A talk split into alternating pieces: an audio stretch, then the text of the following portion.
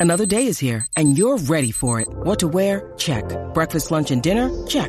Planning for what's next and how to save for it? That's where Bank of America can help.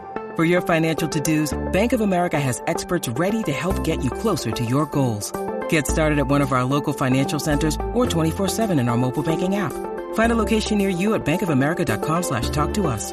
What would you like the power to do? Mobile banking requires downloading the app and is only available for select devices. Message and data rates may apply. Bank of America and a member FDIC. This episode is brought to you by Shopify. Whether you're selling a little or a lot, Shopify helps you do your thing, however you cha-ching. From the launch your online shop stage, all the way to the we just hit a million orders stage. No matter what stage you're in, Shopify's there to help you grow. Sign up for a $1 per month trial period at shopify.com slash special offer, all lowercase.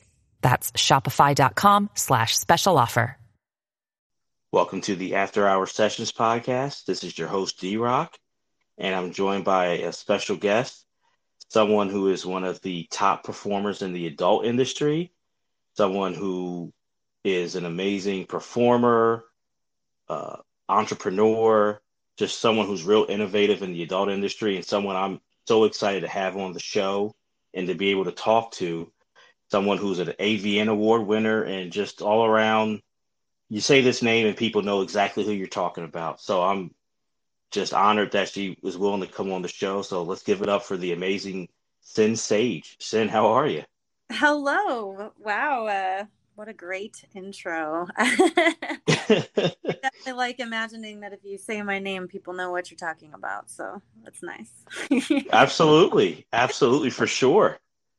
No, people know. People are fans and excited. I'm sure you you know like how people people love your work and are excited. So that's the same with the After Hour Sessions uh, fan base too. They excited that you're coming on. Oh, that's wonderful to hear. so uh, for me, I guess because I'm someone always interested in a lot of things, to be honest, but mm-hmm. I'm interested in you know someone's journey and how they got in there, and we can definitely talk about that. But I'm, I guess I'm curious into what is something that you've been working on recently that you know, like what just what's been going on with Sinn recently. Oh well, uh, I mean, uh, basically, like I work uh, so often and so much, um, really all the time. I am busy doing something almost every single day. Uh, and some of those days are things that are breaks that are fun things for me to do. Like I just came back from Chicago. I was there for um, like nine days and visiting a friend, and I went to Riot Fest. Uh, but mm. even there, I shot some content with a model and I did a tickling session. So, you know, it's just kind of like when you do the sort of work that I do, um, you you're basically never not working, uh, except maybe when you're sleeping. okay. So, um, yeah, so what I do for a living now really is produce my own content, produce custom videos, and um, I do all that via, you know, um, an endless mountain of emails uh, that never really it's a it's a Sisyphean uh, task the the email inbox. And um, and then uh, you know run like trying to keep my OnlyFans running and just you know a plethora of other activities that are usually related to trying to keep all those you know uh, plates spinning so that the so that I can make a good living. right, right, um, and yeah and that's always fascinating to me because you know from the outside even as a young kid no matter what the field is it's like you want to be your own boss. And i know not to put words in your mouth it's probably rewarding and awesome in a way that you're producing your own content and you're your own boss but how was that adjustment or was there an adjustment for you from just being a performer to now a performer a producer entrepreneur a promoter, marketer, all those things into one. Yeah, totally. Um, you know, it's interesting because at the time that I was sort of like making that transition, I, I, I wasn't even really thinking about it. It was more like, you know, for first 10 years of my career, it was uh, I was relying on getting hired, getting bookings.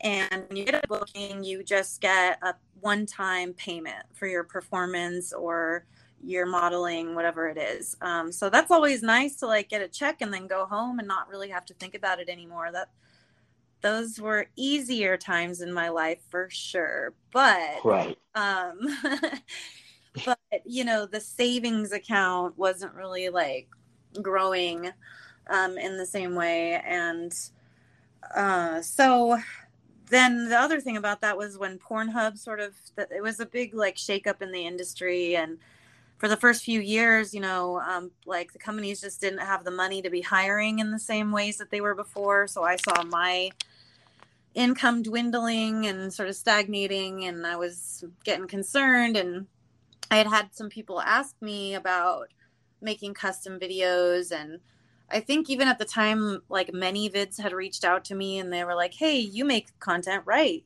You should open a store with us." And I, I remember even writing them back and being like, "No, I don't make content."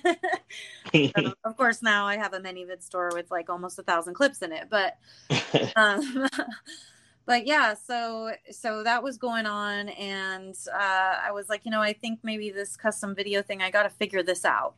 So I put on my wish list like a little Sony Handycam and like a $25 studio light and an editing program. And I had a friend in the industry teach me how to edit for like a six pack of beer. And um, oh, wow. Yeah. So it's just like the basics. Um, and then I just kind of started. And um, my boyfriend at the time, he's my husband now I was like, okay, well, I need you to shoot these things. So I already had experience running camera um, with producers. And so I taught him what I knew about that. And then I showed him the basics of what I had learned about editing. And, um, and I was like, you know, if you want to do this with me, like you, you let's get this going. And, um, it started off very slow, but you know, as the years went by, and then now it's to the point where you know I can't even manage it all with the custom. Right. So, but what's awesome is that you know I taught my partner Drake how to do camera and how to edit, and then he really is just he's just such a jack of all trades that like like teaching him skills like that he then took them and then elevated them to the next levels. Um, and so now, like, I would trust him to shoot a scene over me shooting a scene like all day. I would just be like, "You do it. You're better at it now," you know. right. Um, and same thing with editing. So he does the camera work and the editing, um, and he's lighting and everything for our company. Uh, and so yeah, so that that's kind of how it all started, and then it just grew from there. It was slow, but uh, then we were able to like upgrade our equipment the first time and then we were able to upgrade our equipment a second time. And you know now we just have this production company. So uh, so i will say that you know definitely life was simpler when i was just getting hired um, and i wasn't really considering that that shift to you know sort of running my own company um, and it is a tremendous amount of work but at the same time, you know, what you're talking about with um, being your own boss is that just the freedom that I have in my life. Um, that, you know, I first noticed it when I was like, well, I don't have to live in Los Angeles or South, Southern California anymore. I'm not relying mm. on those bookings. Like, I can really go do what I want from wherever I want to do it from. And um, so that was super freeing uh, so I mean, currently I live in Las Vegas, which is also another big hub for um, content creators and adult. Right.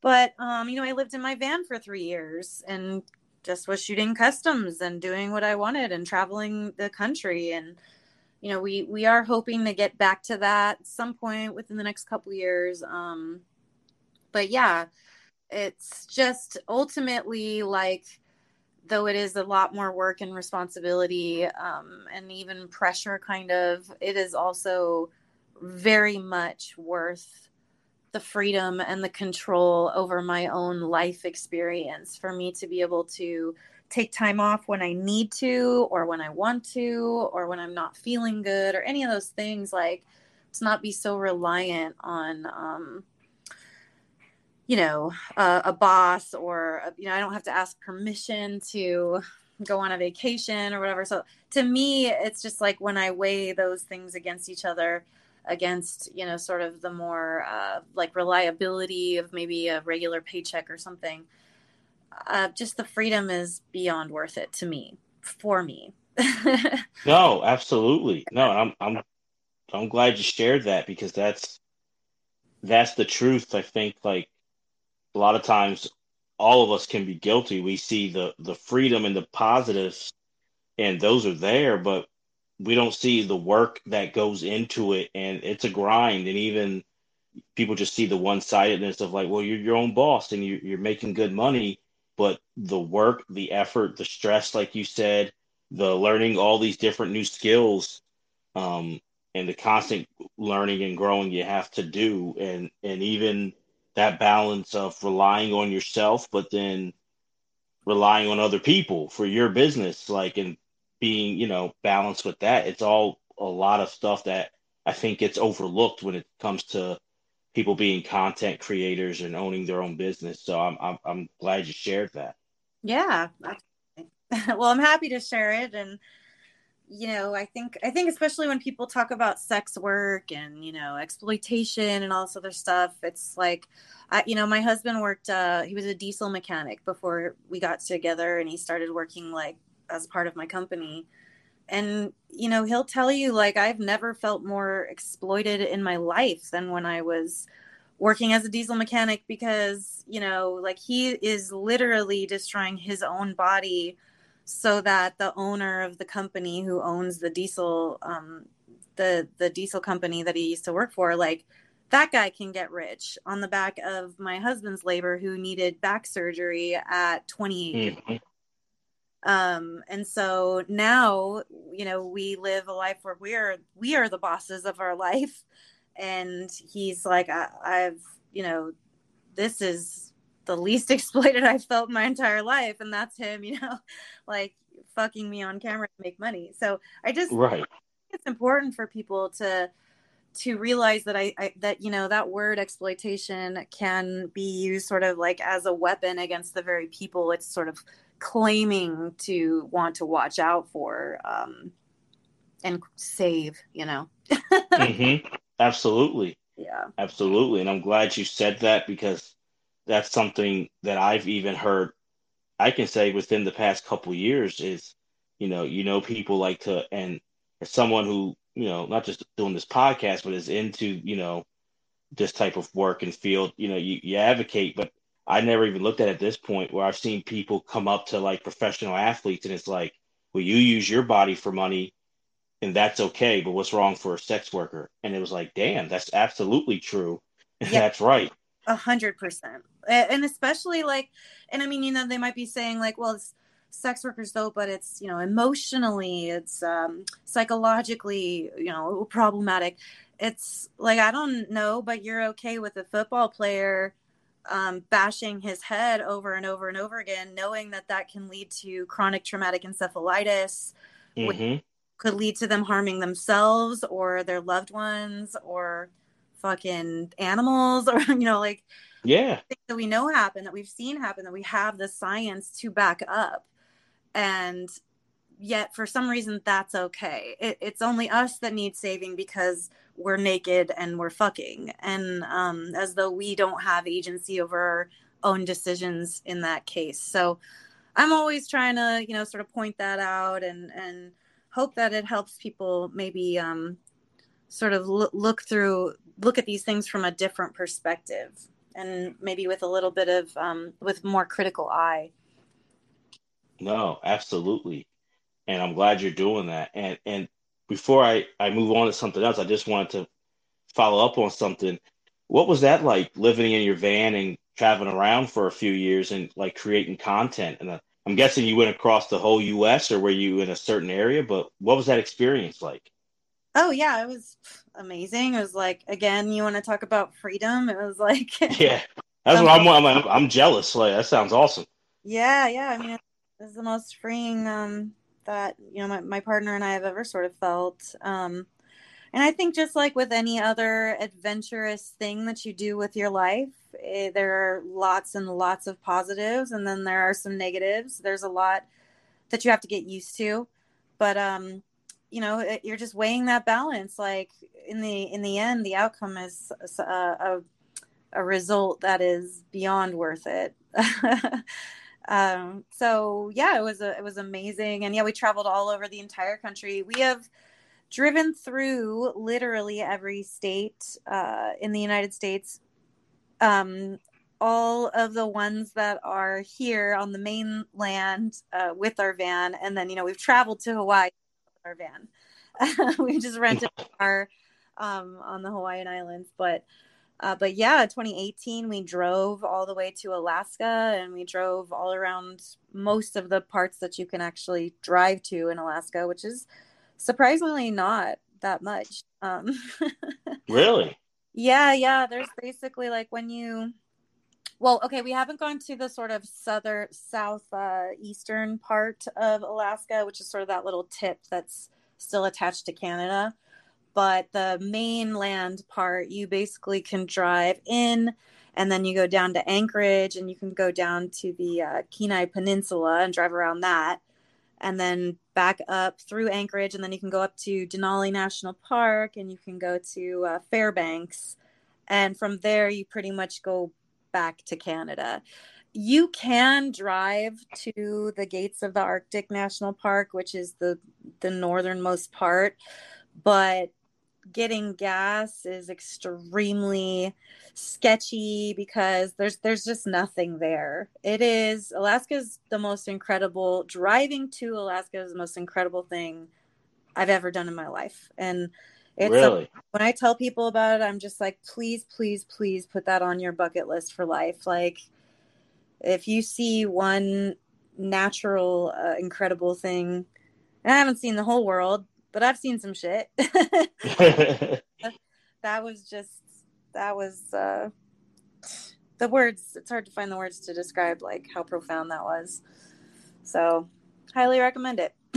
no, I, I I have family who have gone to Alaska and have talked about it and talked about just kind of what you said. And they've gone at the different times of year when it's dark for 20 hours or when it's sunlight for 20 hours and yep. but you know just how amazing it really is. And yeah. I, now you can look at pictures and see little video clips and stuff, but it's just nothing that nothing compares to actually standing there and seeing that pure like majesty surrounding you. It's breathtaking. That's incredible. That's so cool though. Like I love that. I love mm-hmm. So I guess I kind of want to ask were you someone who always was kind of interested or curious about you know sexuality and getting into sex work? Were you uh, were you kind of vanilla growing up? Like what kind of led you on this this path to to be this you know avn winner future hall of famer? Haha, yeah. I'm throwing that out there. Yeah, keep your fingers crossed on that one. Maybe the more people talk about it it might actually happen someday. But um it will it will. I believe positive positive yeah. thinking um yeah, so let's see. I don't know. I I I guess it's just that from the time I was a very small kid, I was really, really I, have always been into performance. I've always been on stages, uh, you know, uh, family gatherings. If someone had a, you know, VHS video camera, um, I would be jumping in front of it, doing a little song. uh, you know, I was in um, community theater since I was like eight or nine, and then um, middle school, high school, drama, theater, show choir, singing, uh, dancing. So, just that's just my nature. Um, my both my parents were English teachers, but my dad was also a drama teacher at the high school that I ended up. Oh, cool. To. So it's just kind of been in me. Um, you know, went to Shakespeare festivals when I was younger with my grandpa, who was also an English teacher. So just always been interested in those things. And um, about the age that I was hitting puberty and, you know, getting those hormones in my body, I just, I had never seen porn um, beyond like some Easy Rider magazines that I found at my friend's house, which was like a motorcycle style Playboy magazine. And so, but I remember like looking at that magazine and being just like intrigued, not not repulsed by any means, being like, this is exciting to me. Um, and I think at the time I was too, I wasn't, uh, I was too a little too young to know what my sexuality was at that time, but definitely looking at these women and being like, I want to do that too. Like I want that also. Um, so, and again, I had never seen like porno video or anything like that. And but yeah, when I was in eighth grade, I was telling everyone I want to be a porn star when I grow up.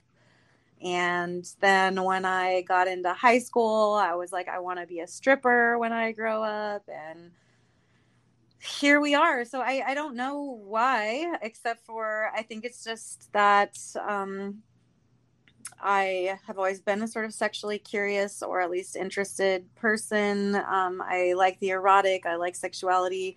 I've always been an exhibitionist in that sense of liking to perform and be watched, whether it's just you know, the Wizard of Oz I'm performing on stage or whether I'm eating pussy and fucking with my strap on. Like I just I like um I like that kind of attention and uh so to me it was just really natural. It was really really natural and I went searching for it when I was 18. I went out and found it for myself. So I always say I'm one of the only people I know that grew up to do exactly what I wanted to do. no, that's really cool. I love that. I love because everyone's story is different and unique. Yeah. And it's cool to hear. I, I think it's fascinating that for all of us, no matter what we do, how those other things that you, and maybe you thought a little bit, but like the fact that like you were into theater and doing those like how like our journey leads us to where where to our just our destination and we don't realize it. Yeah. You know? Like i think that's so fascinating and you think like when am i going to use this stuff or when this doesn't apply to this? But like you see that it does and that's so cool like all those community theater things helped you to be a great performer and be natural in front of the camera and it's like you probably didn't think back then that yeah i'm going to use this skill and talent in this way but i think that's so awesome yeah, totally. and you know, the way you were when you were telling that story, I was like, man, I'm I'm surprised you didn't go down that same path and be an English teacher. like, like I was like, man. No, no, no. The like the one thing I knew from growing up in a family of teachers was that I absolutely did not want to be a teacher. yes. Yes. Fuck that. Yes. Like I mean, I've I yeah, I'm happy teachers exist. I wish they were paid better. I wish they were treated better. Um, I think it's fucking abysmal what's happening in this country right now, specifically like two educators. I mean, in a million different things, but specifically mm-hmm. the educators, you know, like they're uh, they're just being treated horribly, and um, their value is they're not valued at all. So um, I have so much respect for that job, obviously, growing up in that life. But it was just, I saw the thanklessness. I saw, now my mom is an incredible teacher, and she has students from 25 years ago that she's still friends with.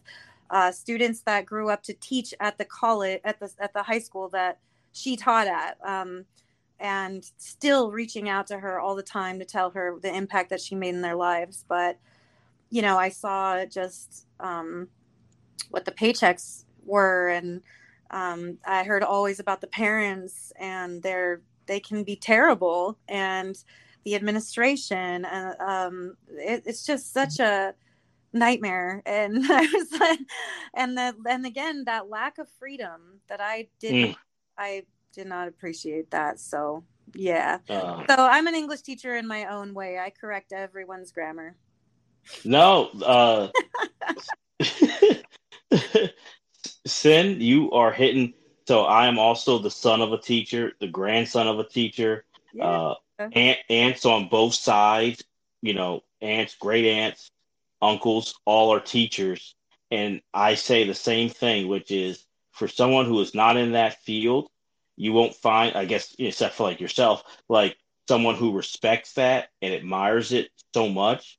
But Yeah. growing up in it, it's why and seeing how it's become hmm and I've seen the positives, like because just like what you said, I you know have been out at a restaurant with my mom, and a student comes up to her and is like knows who she is, and they're referencing, and I'm like, how when this guy looks pretty old, like no offense, but I'm like, when did did he still remembers? And it's from like he he mentions like remember uh you took my like my my my uh Pink Floyd album. I was and I'm like gosh you're from that long ago?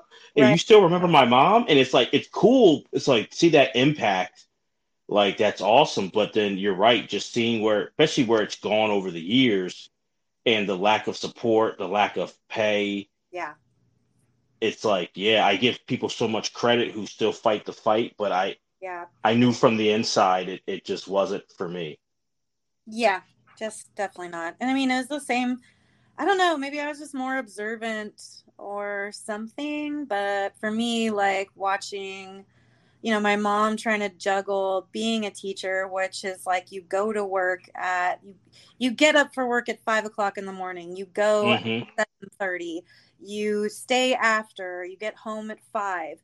Then you have to make your family dinner.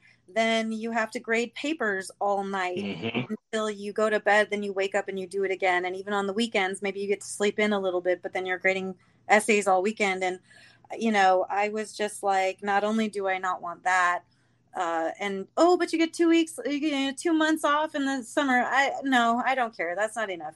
Um, no and the other thing is is just that yeah i saw that you know i was um, an ungrateful teenager and there was no and and that's okay i mean that's just being a kid but it's like um, looking back now to see all of that pressure that was on my mom and that like i had i had no means to even understand um, how grateful I should have been at the time. Like now I can be very grateful and I try to, you know, let her know that and that she was amazing in so many ways. But um, but yeah, I was like, I don't want a kid either. right right like I don't want that ungrateful shit, like not understanding and, and that's the thing is like there's no metric for a kid to even be able to, to comprehend that. And um no thanks. no i'm with you it's it's so I really like learned from my parents' example, at least in this in the sense of what I didn't want with my life. So same same yeah. I, I learned not as well as you because then I got into counseling, you know, drug and alcohol counseling and social work. So, oh, that's cool though. It, oh, thank you. It's yeah. I was really into drug and alcohol counseling. Um, I thought that might be something I wanted to pursue as well. But I almost think it's not as good as someone who's never been in that position. I feel like the better counselors are ones who have sort of lived through that experience. But I'm not sure. What do you think? I think it's there's a point to it. There is something to that. I think you don't actually have to have the same. Mm-hmm. You have to be able to relate. Yeah. So I've had to tell people. So for me, I will tell people in my groups, like, yes, I was, I had to go to go away for a little bit. You went to rehab, but I went for my mental health. Yeah. And it's different, yeah, but does it kind of overlap for sure? Yeah, totally. I mm-hmm. go to support groups for my mental health. You're going to AA. Is it different? Yeah. Does it overlap? For sure. Definitely. There's plenty of experience. A lot of times I'm talking to people who grew up, there's a mix of people, and it's like, hey, addiction, this disease hits everybody, no matter where you're from or how old you are or your race, religion, what Yeah. whatever. But it's like certain people had a lot of privileges who were my patients who I'm like, yeah, you never had to go through what I did being a person of color. So it's like Yeah. showing people like that, like, and it's like, guess what? The people who have helped me, like outside of family, are people who didn't look anything like me, didn't do like it's just very different, but yet they still were able to help and kind of explaining that definition. Like, it's great to have that support group, and that's why you have it of people who do know your battles, but you appreciate empathy more when it's someone who may never know what you're going through, but they're still listening and they're still there for you. Yeah, yeah. Mm, that's what empathy is kind of all about. yeah. Yeah, and and that was a little bit of a battle at first. Not a bad one, to be honest. Other people got I saw them get it way worse. Yeah. But kind of having to explain that, and patients did get it because yeah. then it's also uh-huh. like I told my stories, and I'm like, we can go back and forth here, and a lot of times I'm like, I can probably get top you, you know. Yeah. So, but what's that going to prove? Like, we're yeah. still right here. Well, and that's the thing. I think that addiction is it is mental health, um, and mm-hmm. I just I think it's so tragic that we have this country set up to treat addiction uh, like a crime when it's very clearly um, trauma based and mental health based and things like that. And um, I wish I wish we had a better way of dealing with it. You know, I love what Portugal did many years ago by Dang. decriminalizing, um, you know, drugs and drug possession and drug use and things like that, and instead, you know, uh, um, being supportive. Like when people need that help because they're in a desperate place with addiction, it's like we provide that help rather than throwing you in prison and taking away your freedom. You know, I just think it's really tragic. No, for sure. And um, what kind of I learned and what helps me, and it's weird because when I meet people who are they're in college or grad school, whatever, and they're looking to get in the field, and they're like, you see that, and you hate to judge it, not judge it, but like, oh no, they had that look like I'm going to save the world, and it's like I sit there, and they're like, what can you tell me about this? And I'm like, I don't want to crush your dreams, I don't want to lie to you either. Yeah. How are we going to do this song and dance? And it's kind of like, I tell them like, you can't save the world. You don't. You're not a savior. Like you can help somebody, but you can't save people. And people yeah. look at me and I go, it takes the pressure off. A, it's a couple things. What kind of ego do you have where you're like, I can save you? Like, you know, yeah. you're trying to survive every day yourself. Like, who are you to be like, I can save you? But it's like, yeah, I, I'll meet someone halfway, but I can't do it all. I can't do your sobriety for you. I can't do your mental health for you yeah. and it's kind of I don't know, it, it's uh I guess like it's invigorating a little bit because it's like, yeah, like yeah, I'll meet you halfway, but it's not on me to do it all for you. And hey, I'm sorry for whatever you know, everyone has a story. Yeah. I'm sorry for how you got here, but I've had to tell people this not too many times because I do I say, knock on wood, I've had a good rapport with patients and clients. Um, but it's like if I put you here, I would own it. If I was a part of this, I would own it. But I'm not the reason why you're here. So you're not going to put that on me that your life is falling apart because of me. I go, if I am ever a part of that, I'll be the first one to say my fault. So I'm here to help, but you're not going to put point the finger at me of why you're here. That's not going to fly. Yeah, of course. So Certainly not. It's, it, yeah, so it's kind of like yeah, take the ego out. Like it kind of helps. Like you're not a savior. You're not gonna. You can help, and and and also learning the definitions of help. Sometimes that help may just be you don't save them, but you you were a good ear to listen to that day, or you gave them a resource to call, and that's helping. You, you know what I mean? But yeah, we see we see like the home runs and hey, I guess if you work in it long enough, you do have those kind of moments, but that's very rare. Sometimes you take the single and you get on base. exactly. Know. but no, it's uh it's it's interesting. And so those who have listened, they've heard me mention because other people have said whether they're dominatrix or session wrestling, um, they have that theater kind of like background. So I'm kind of intrigued. So, mm-hmm. oh yeah, I do wrestling stuff too. I've, I've, always done that as well. Oh yeah, no, that's where I first saw you. you excellent. Oh, really? Mm-hmm. Nice.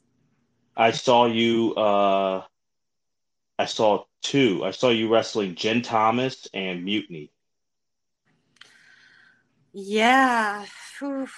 Um, yeah, probably a long time ago. I don't know.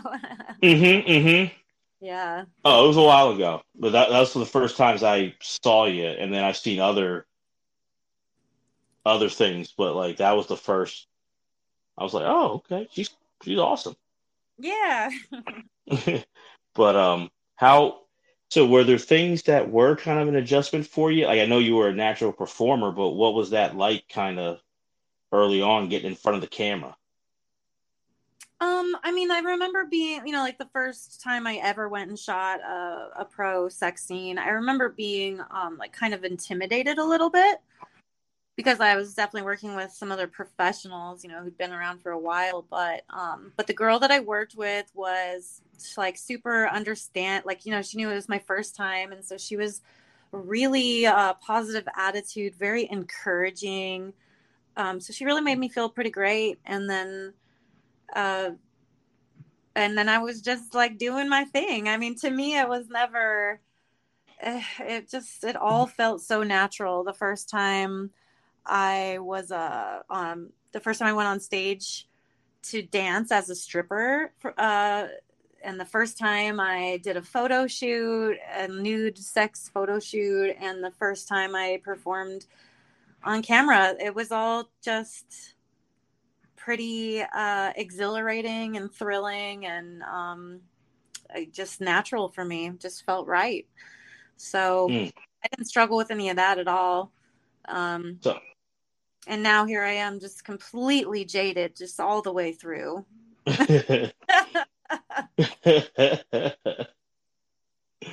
oh man.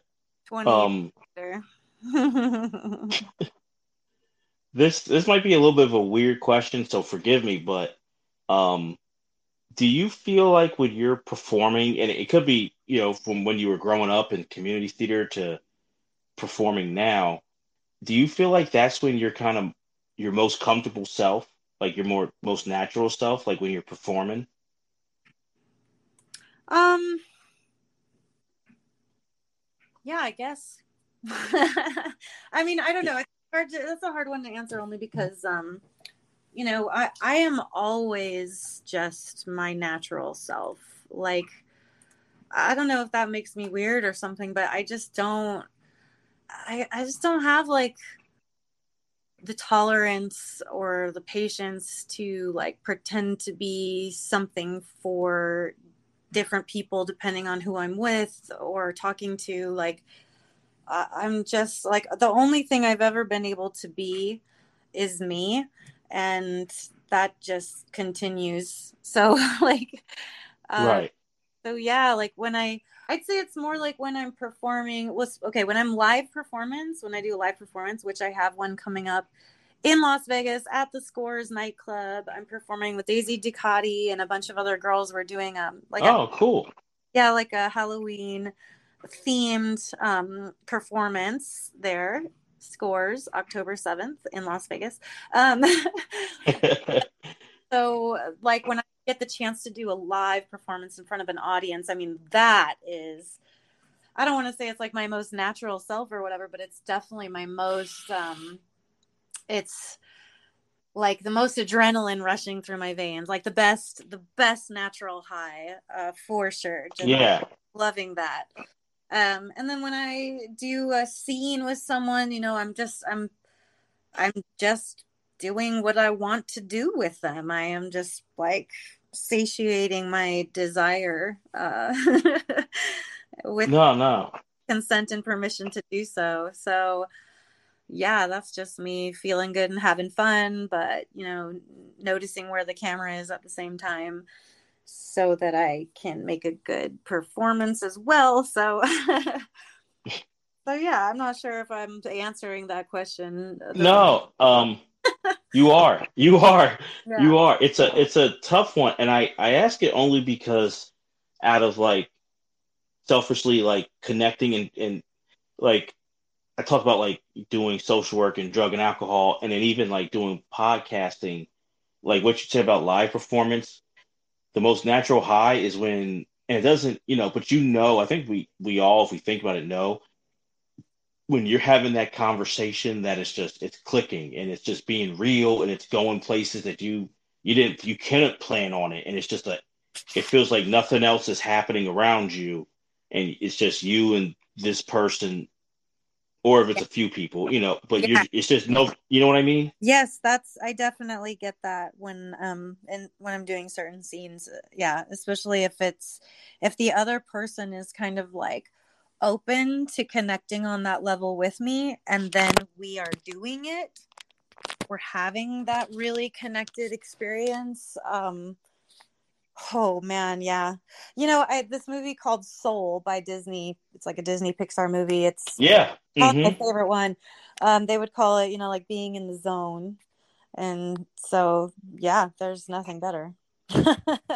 Awesome awesome and i'm i'm also gonna because if you're a pixar fan i'm gonna piggy i'm gonna go back to that later and and talk to you about Pixar too. So oh, that totally. is awesome. that is really awesome. Um, but I, it's weird, and I and I know. So you definitely answered. And I appreciate it because it's a weird one because I've had this conversation with people, especially over the pandemic, that for me, like when I do this, when I do a podcast, it's me and my realest self. But I'm also when I'm outside, I'm not doing a podcast. I'm not being fake but I guess and sometimes I try to change it. It's kind of me at my best self in a way. Yeah. Like um it's when I do a podcast, when I've started one, I'm just like, hey, you know what? You you you think about it, but then it's like, hey, we're gonna do it. It's not gonna be perfect. I'm gonna learn the mistakes. We're gonna grow. If it's an episode or the audio was off, ah oh, man, you're disappointed. You learn from it, you move on, fine me in real life can definitely get into my head. Not definitely, I do it way too much. Of like, you overthink it, like you want it to be perfect, even though you know it can't be perfect. Yeah. You overthink it so much that you don't even start because you're just like, oh, oh I don't want to screw up, and then it's like you're you you know you're not present. Yeah. You try to be present, and it's like it's not being fake, but it's and that's why I try to like change it up. It's like that is me. Those are, you know, we're all flawed people. So those flaws are me. But it's like in this world, I don't, you know, oh, I made a mistake. Or man, maybe I didn't ask that question. I may listen back. I didn't ask that question right. It's like for a second, it's like, damn it. And that's like, all right, work on how to, you know, get that question out quicker. And I move on to the next one. I don't let it weigh me down. You yes. know what I mean? And I think that's like, I mean, that's just my philosophy on um, pretty much all of life in general is just, you know, every single thing that happens is an opportunity to take that experience and learn from it, apply it to your life, um, hmm. and try to uh, try to be better, but without that, without having anxiety about it or overthinking it. You know, just okay, so you made a mistake. Let's look at the mistake, what led us to it, and how we can be better next time. Um, and I totally get what you mean about the podcasting. So I literally just recorded the very first episode of me trying to do my own podcast. And oh, congrats. Thank you. And um, I went into it like I didn't have anything written down. I didn't do any research. You know, I was just like, this is what this is what I want the podcast to be. I knew that. Um, I have a, had a few questions in mind that I specifically wanted to ask, but then, you know, just let the conversation flow. And we were saying things that I think mattered and um, I got in the stuff that I wanted to get in. And then when it was done, everyone was like, that was great. Like, this is going to be really good. And then I felt super proud and empowered. And I was like, you know, this little bit of imposter syndrome I was feeling for a moment, it's just, you know, just steamroll over that shit and do it anyway. and then you'll realize, like, oh, you can do it. You can really, you can do anything. You just got to try. Yeah, absolutely. No, um, that's awesome. Now, it's the first episode. Is that published? Is it out there? No, no. I want to okay. record probably about seven or eight episodes before I start actually releasing them. So, because uh, I just have such an incredibly busy schedule, and I'm I'm busy doing stuff every single day, and so I want to make sure that I have a backlog Uh, that is very smart. And I do two podcasts, and this one, I love this. Uh, but that is that has been the hardest part about it is is yeah trying to have enough so you can be consistent but yep. then you kind of burn out a little bit because you're doing you're like oh I, I have six interviews in you know eight days. How did this happen? And then i'm like you know what? I'm going to take a break and just whatever happens happens. And then when everyone's kind of like people say yes but they're busy. And then i'm like oh man but there's a gap. Then it's like oh that's why i did the other way too. Now i remember. So great move. Yeah having that backlog before. Yeah. Yeah definitely I mean, I I obviously run um, my own clip stores as well right now, and if I don't if I don't post an update um, three times a week, then the stores start to suffer. So it's just that that's that's the thing about being a content creator. It's um you want to have a little backlog and then you have to be consistent. it's the only way to be to to be successful is that consistency. Absolutely. Absolutely. Yeah. Now, is you kind of mentioned a little bit earlier, but I kind of like to ask people because chemistry can be different for everyone. So, what's if you can describe it? What's that feeling, or what's it like when you know? Because you're a professional, you've done it, and you know it's a job. But there are times when it's like, I'm sure, like man, that chemistry with so and so was just amazing. Or every time you work with so and so, it's just we just click and it's just that chemistry is there. What's that feeling and what's that that like when you you just had that chemistry with that person?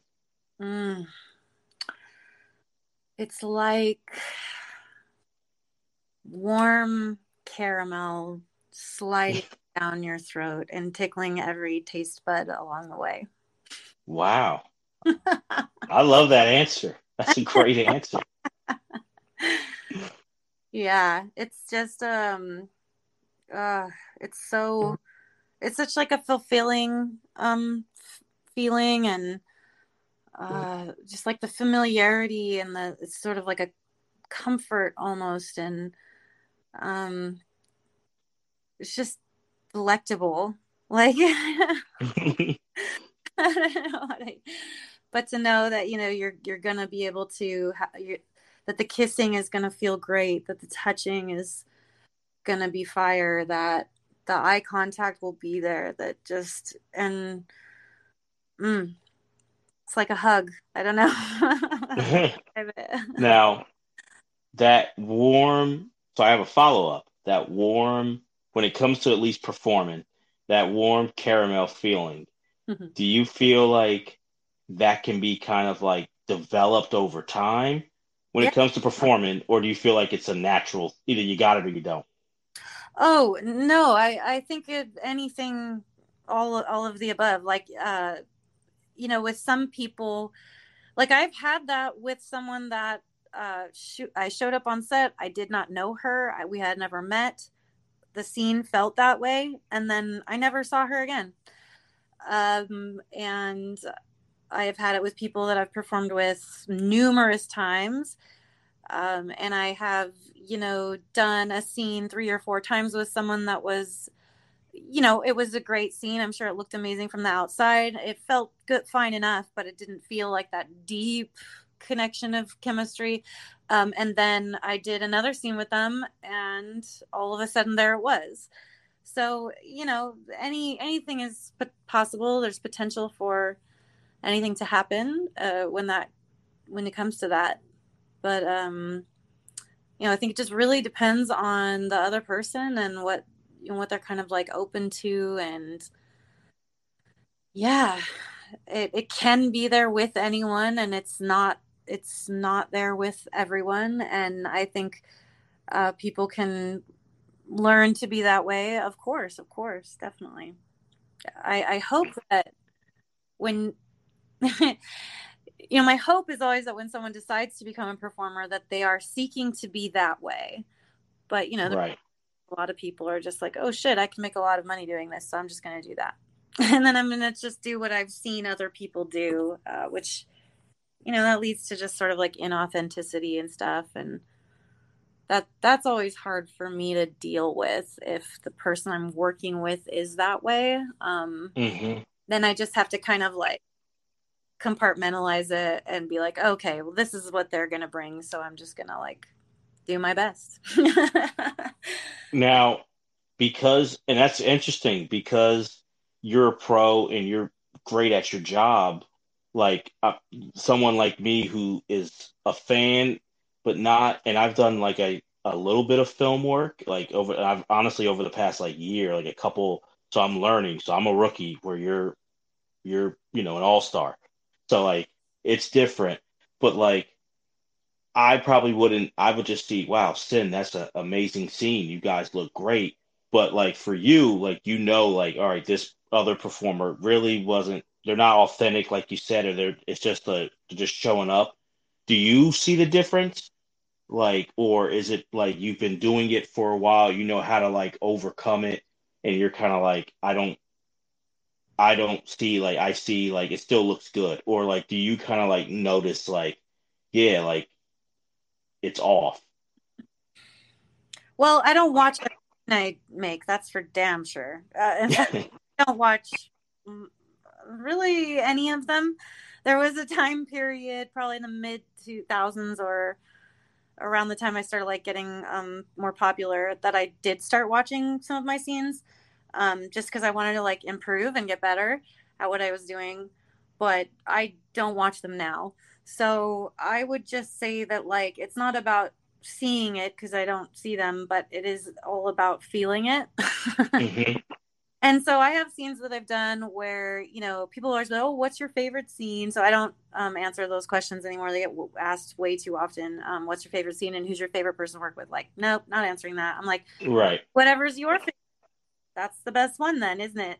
Um, and so then they'll tell me that what their favorite is. And, you know, sometimes it's a scene that stands out in my head as being like really awful that I didn't like at all um, because I know how fake it was. And then they're like, that was that's the one I love the most, and I'm I'm not going to take that away from them.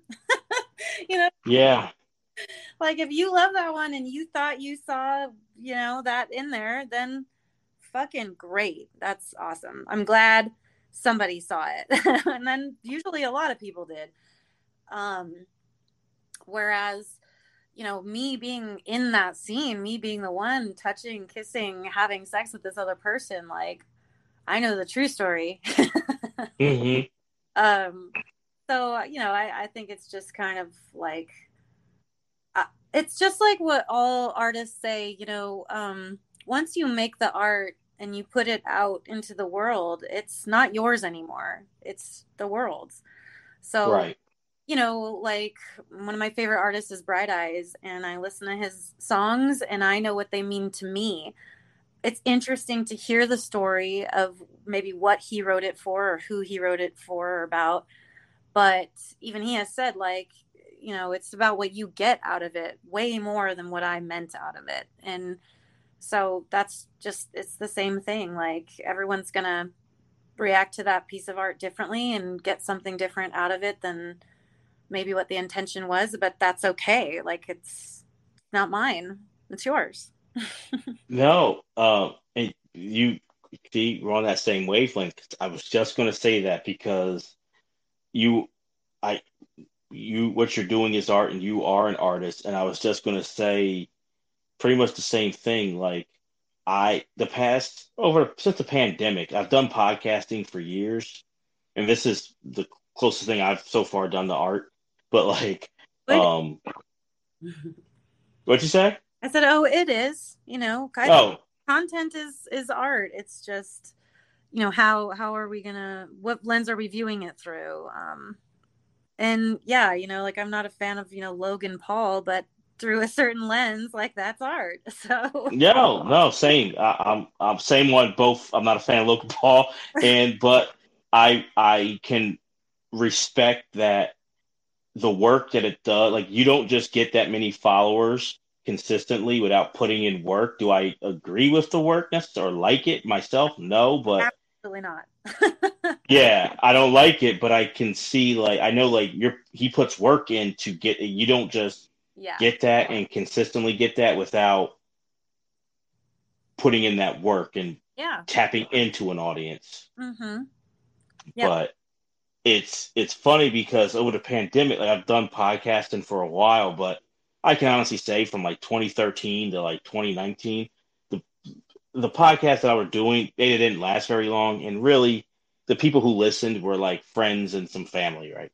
So Yeah. it's a little bit different where like doing a podcast, uh, a couple of them, where there's like people you don't know are listening and like writing to you, and it's like it's humbling and it's very cool. But then, like by the numbers, or even sometimes by like what they write to you, they're picking an episode that you're like, oh, really? That's the one. Oh my God, yes.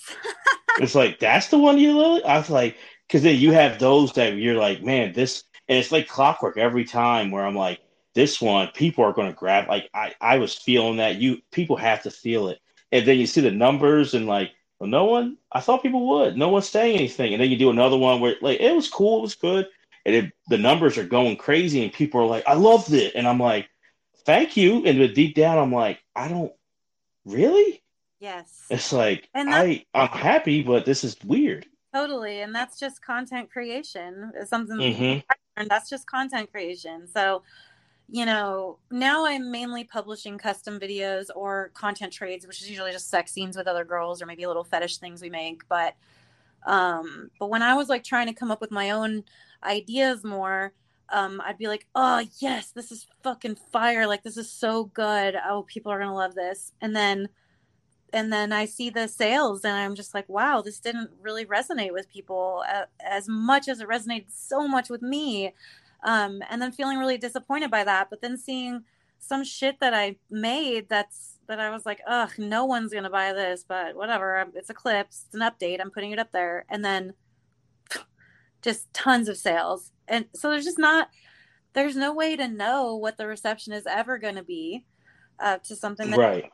And um so anymore i will just pretty much make any type of content. Like if someone comes over to shoot content trade and they're like well what sells for you? I'm like i, I don't even really know. So what sells for you? Let's make it. Because i just need i just need content updates. So I, i'm happy to make anything because it's all fun for me. Um and because i i never know what's gonna sell. So you know. Mm.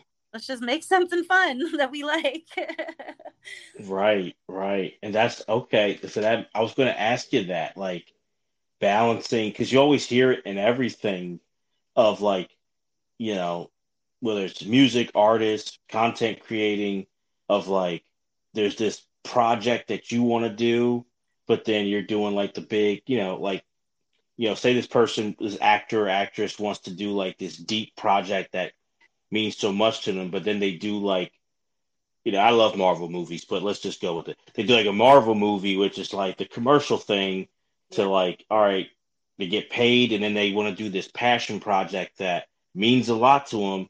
It might be critically cool, but people aren't going to watch. So I was going to ask, like, how do you balance? Because there's things with podcasting, or when I think about like filming, that I'm like, I always wanted to see it. I think it'll be really cool, but it's like if people were like, well, we like this, we like this it's like how do you balance out giving you know because we are it is commercial it is a business Yeah. giving that commercial thing but also creating the content that is very passionate and personal to you Yeah, um, you know, that is a tough one. And I, so here we are just um, trapped by the boundaries of capitalism. And, correct and, um, you know, like I didn't choose this life. This is the world that I was born into, and I must participate if I want to feed myself and have a roof over my head. So I ha- you know, I I think everyone makes a decision uh over what is going to be like a meaningful life for them. And um I think that the balance for me would would maybe be with like the custom video thing so that you know the custom video thing is I'm going to make the video that you pay for. Uh and that will be me participating in the capitalism that I need to that gives me that income. Um, with the other stuff that I do, like if I'm making stuff because it's what I want to be making, like OnlyFans is a great example. I know I could make a ton of more money if I took my OnlyFans and handed it off to a company and had them run it for me. But I really, really struggle with the fact that it would be completely inauthentic. That you know my fans who joined because they like me as a person and then now they're talking to not me someone who's not me pretending to be me um, or like if i kept my mouth shut about social issues and political issues not only on podcasts but um, on my twitter and whatever else mm-hmm. platforms like i could keep my mouth shut about all that stuff. I would have a lot more followers i'm sure. Um, because yeah when the 2020 stuff was going down i got on that platform and i said how i felt and i lost followers. And but i feel strongly like if if these are things that you support like i don't even want your fucking money like please don't look at my shit so right you know it's just that for me I don't want to die on the biggest pile of money. That's not what my goal is in life. Like, I recognize very deeply that I am going to die and that I have this brief amount of time. Hopefully, you know, hopefully it's a lot more time, but I can't know that. And mm-hmm. what is going to be, what is going to make my experience here on earth meaningful to me? Money makes it um, less stressful. It makes it um, you know, just knowing that I have some financial security, that I don't have to stress about like how I'm going to feed myself. Like I am so grateful for that. But but getting more and more and more and more of it is not is not something that I personally find to be um, a valuable life experience. So, you know, for me, it's like that being authentic to myself, to my fans to the uh, the purpose of my life that I want to be using my platform for, um, that's more meaningful to me. So um, that to me, like that's that's where I can draw that line of balance. Like it's important for me to live a life of integrity.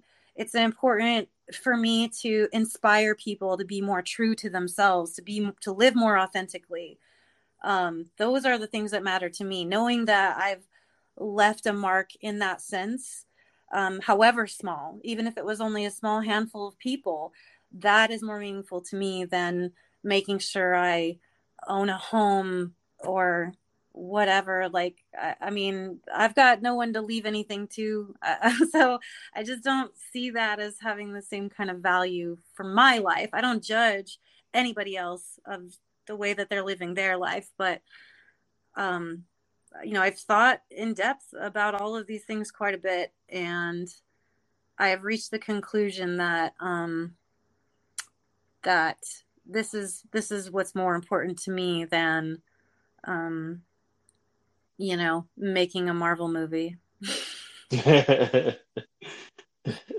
uh i i couldn't agree more and um no, that was that was perfectly said, and and I appreciate your authenticity in that answer and the authenticity you have as an artist. Like that's really, I admire it because it's the it's the I feel the same way, and and I'm not going to sit here and not say I haven't battled that thought of like, well, do I just do this to be like? I'm not going to lie to you or the people who are going to be listening, but um, in the end, that's the truth. It's like, I, I tell you what, there's no whether you know, physical pain is something and it's real, but there's nothing for me worse than that pain of like you're just looking in the mirror and you just are disgusted with yourself for yeah, you quote. You know that that's not to say that um, I haven't struggled with it myself. Definitely, especially you know when I moved to Vegas and um, and I'm and and OnlyFans was was a thing. It was like you know twenty when the 2020 was happening, and people were just making like gobs of money uh, on OnlyFans, and I was just like, I remember putting that pressure on myself, like comparing myself to other people. um, and really struggling mm-hmm. with that. And so it took a lot. And I'm not saying it doesn't even still happen sometimes where I'm like, ah, maybe I should be doing something different so that I can make more money. Um, but I just always come back around to like, it's not about making the most money. It's about enjoying my life. And, Absolutely. Yeah, and doing it from a place of doing it just yeah, like with integrity and hopefully kindness. right. Right. Absolutely. No, it's it's true and it's kind of like sometimes and it's easy, but we forget like it's what we got into it in the first place for that like you said before artistic artistic freedom and then it's like you got to turn around sometimes or do that reflection and be like well what happened yeah and how did i lose that path so yeah no for sure for sure um so just because i'm i'm a nerd of all kinds of i'm a fan of so many things and i like hearing people like what their passions and hobbies are. So you said, you, which is really cool that you like Pixar. You named Soul. Yeah. So are are you a Pixar fan, animation fan, like movie fan? What's what's? Oh yeah. Um, so I love I love movies. I love watching um, movie analysis. So like my when I go on YouTube, oh my gosh, I watch so many videos about movies. Um, horror, uh, same here yeah horror horror media is my absolute favorite um so shout out to uh the dead meat channel and james a Janisse with the kill count that is my favorite favorite youtube channel uh so i love love horror films but um and i like adult animation on tv love that uh otherwise you know i pre- i have a i have a big you know interest in um Disney animation, Disney history. I don't know why. I'm I'm like Disney is a really interesting thing because it's I think it's like currently one of the worst examples of like cap capitalism really taking over and buying everything. And I think we're heading towards a Brawndo idiocracy situation but mm-hmm. so it's I have it's like a love hate because of obviously uh, born in 1983 the golden era of Disney. And I've you know that's that's ingrained into you into your being um so I watch a lot of YouTube videos and media about the parks and about the history and um and all that. I think it's really interesting. Um so um, all that said, I, um, I, think the Pixar movies are the absolute best. Uh, Soul is my favorite because I love how it deals with like what's meaningful in life. Obviously, I just talked about that, so I that, that one resonated with me like more than any other. But I think Inside Out was probably my next favorite. Just the fact that every every Pixar movie can make you cry, even when you've seen it more than once. like I think I just watched WALL-E for the second time a couple uh, months ago, and I'm still fucking crying over it. So it's just you know, it, awesome does it right. It's extremely moving. Um, and even like Encanto was awesome. Like I just I'll I'll watch every one that's comes out. I have Disney Plus. I have to watch Lightyear. Um, I'm looking for. I'm behind on that too. Yes. I'm I'm which I now it's funny because you're hitting on so many things that I'm like, yes, you are you are my person, you're my people. Yeah. Because because Disney is like a example of like they're just buying up everything and like we're losing creativity, I feel like and yeah. it's like uh oh. But the history of it, so like I mean I read like the nine hundred page biography on Walt Disney. I mean it took me forever, but yeah. I got it done um, I stopped and read other books. Like it was like a that was like a year and a half journey because I'm like, this is damn nine hundred is a lot. Like this is big, but like the history of Disney is so fascinating, and like I I soaked that. I guess because it is such a big institution, and I'm someone I love history, but I, it's for me, it's how I learn. Like things just click when I'm like, I'm not I'm not good at accepting like this is just how it is. I'm kind of like, how did we get here? and can we change it for better or it is but like i things click when it's like oh i learned how we got to this point or how this became so big.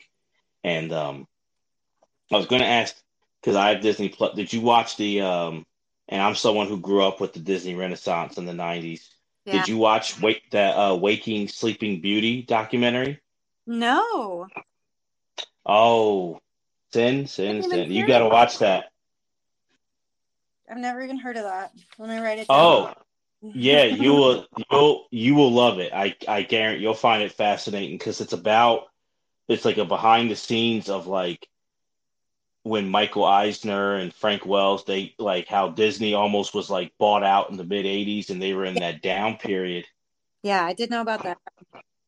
And how they like kind of like turned it around, but while they were growing, there was the infighting and what led to it like ending. And it's all like the people who were it's not like oh outside people talking. It's all like the actual people themselves the actual animators studio execs. It's all in their words talking about it. And it has the footage with it. Mm-hmm. Wow. That sounds yeah that sounds really cool. Yeah. i love that. So that you that that that's one like i've I've rewatched over and over because it's it's fascinating. It's like shows like changing culture and teamwork, and then it also shows like what happens when you let ego get in the way, and like you kind of said, when it becomes that money grab, so you lose track of like what kind of led you to having this success and turning making these making because like I I didn't to me growing up in this era of Disney it was just Disney's great. And Mickey Mouse before this, I didn't know how dead animation was for Disney for a while. Yeah. And so. Mm-hmm. No, go ahead. Yeah, it's, it's it's just it was it's crazy. Yeah, yeah, it was. They were uh they were gonna not be a thing anymore. Um, there's another really interesting documentary. Uh, well, it was like a YouTube documentary, but um, on Don Bluth. Do you remember Don Bluth movies? Yeah, he left. Didn't he left Disney? Started his own company, right? Yeah. Yeah, he did. And um, All Dogs Go to Heaven and just some classics that, you know, but it just never took off in the same way for a variety of reasons. And um, that's an interesting one too. I think you would you'd like that one. no, I'll check that out. I'll check that one out. Oh yeah, so where can I watch Waking Sleeping Beauty? Uh... Oh, Disney Plus. Oh, it is on that. Okay, cool. Mm-hmm. Mm-hmm. Perfect. No. So yeah, do you remember um I mean I think like nobody else uh not too many people know this but Oliver and Company? Of course. Yeah, like I remember seeing that in the theaters. Now I, I was probably 3.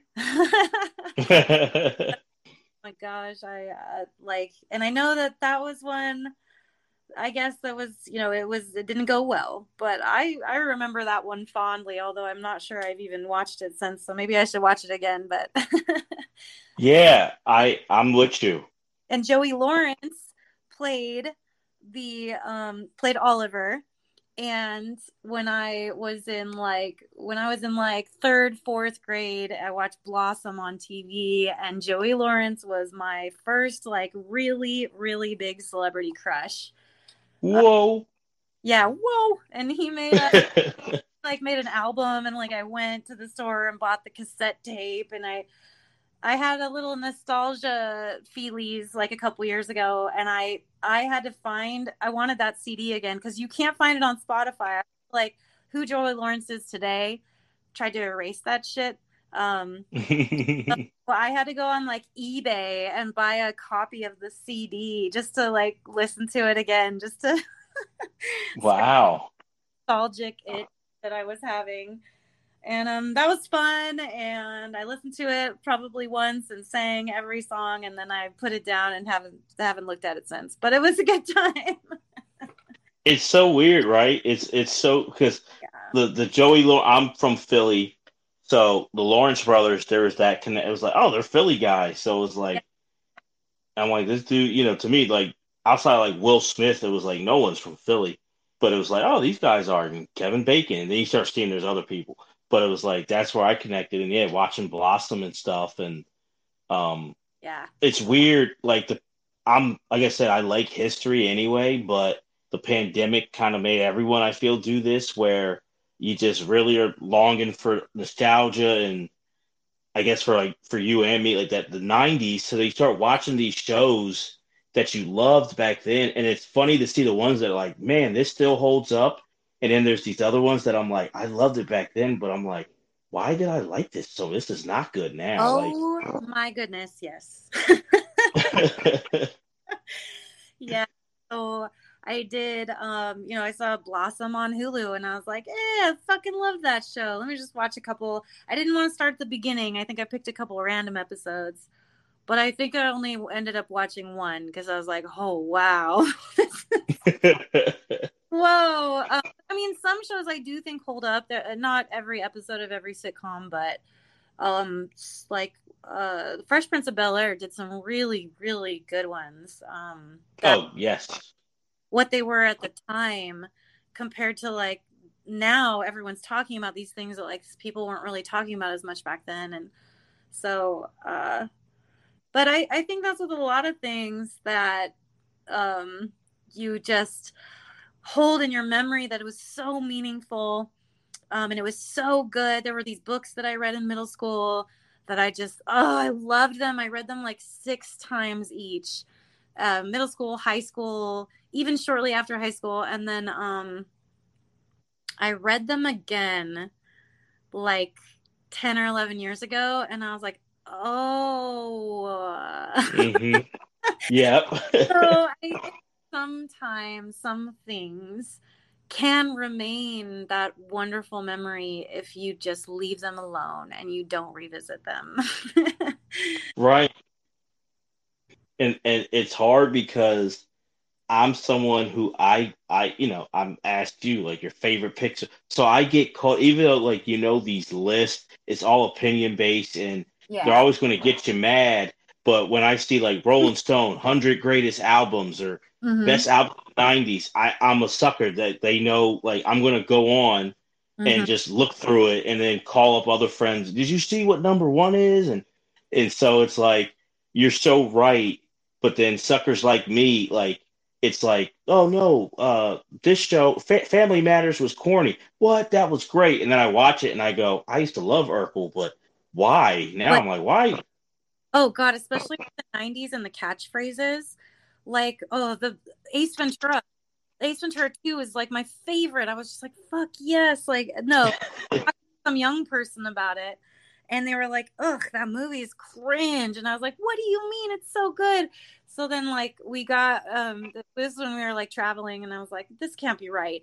So my partner and I got back, got in the van, and we're like, "We're watching Ace Ventura 2," and from the fucking opening moment, it was just like the very heights of cringe. Like when he's on, he's like climbing up the side of a mountain and he turns to the camera and says alrighty then and you're just I was like, no, I just died cringe. and I was like, oh fuck, it's just that nostalgia that was getting me, you know, and and like watching it through a different lens of 25 years later, it, it hits different. So I'm like, I think that I don't want to watch the Austin Powers movies again. I'm gonna let them sit where they belong. I know, I know, I know. Enjoy the memory a little bit, you know. It's so weird. It's so bizarre because you're right where I there's no show I have watched more often than Fresh Prince of Bel Air, where you pick the episode, I could say it by heart. I know when the commercial break is going to happen. I know when to come back from commercial break. I know when the pause for the studio. Like I just watched it my whole life so often, and it was like it was a like the theme song was massive but it was a cult following.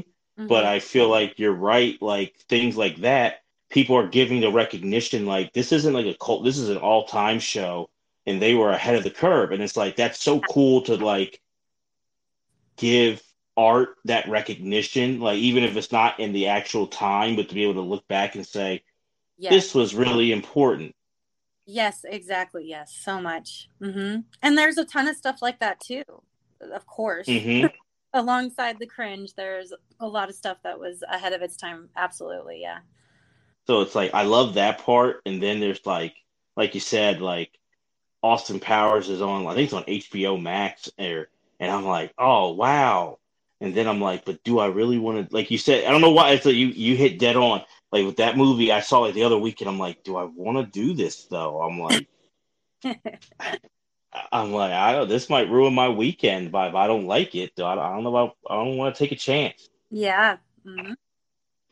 But it's um, it is just so fascinating. Like, I think that's what makes art awesome. Like we've been saying, but just yeah, uh, it, you know, it's just, and then also like what affects it and the timing of it, and uh,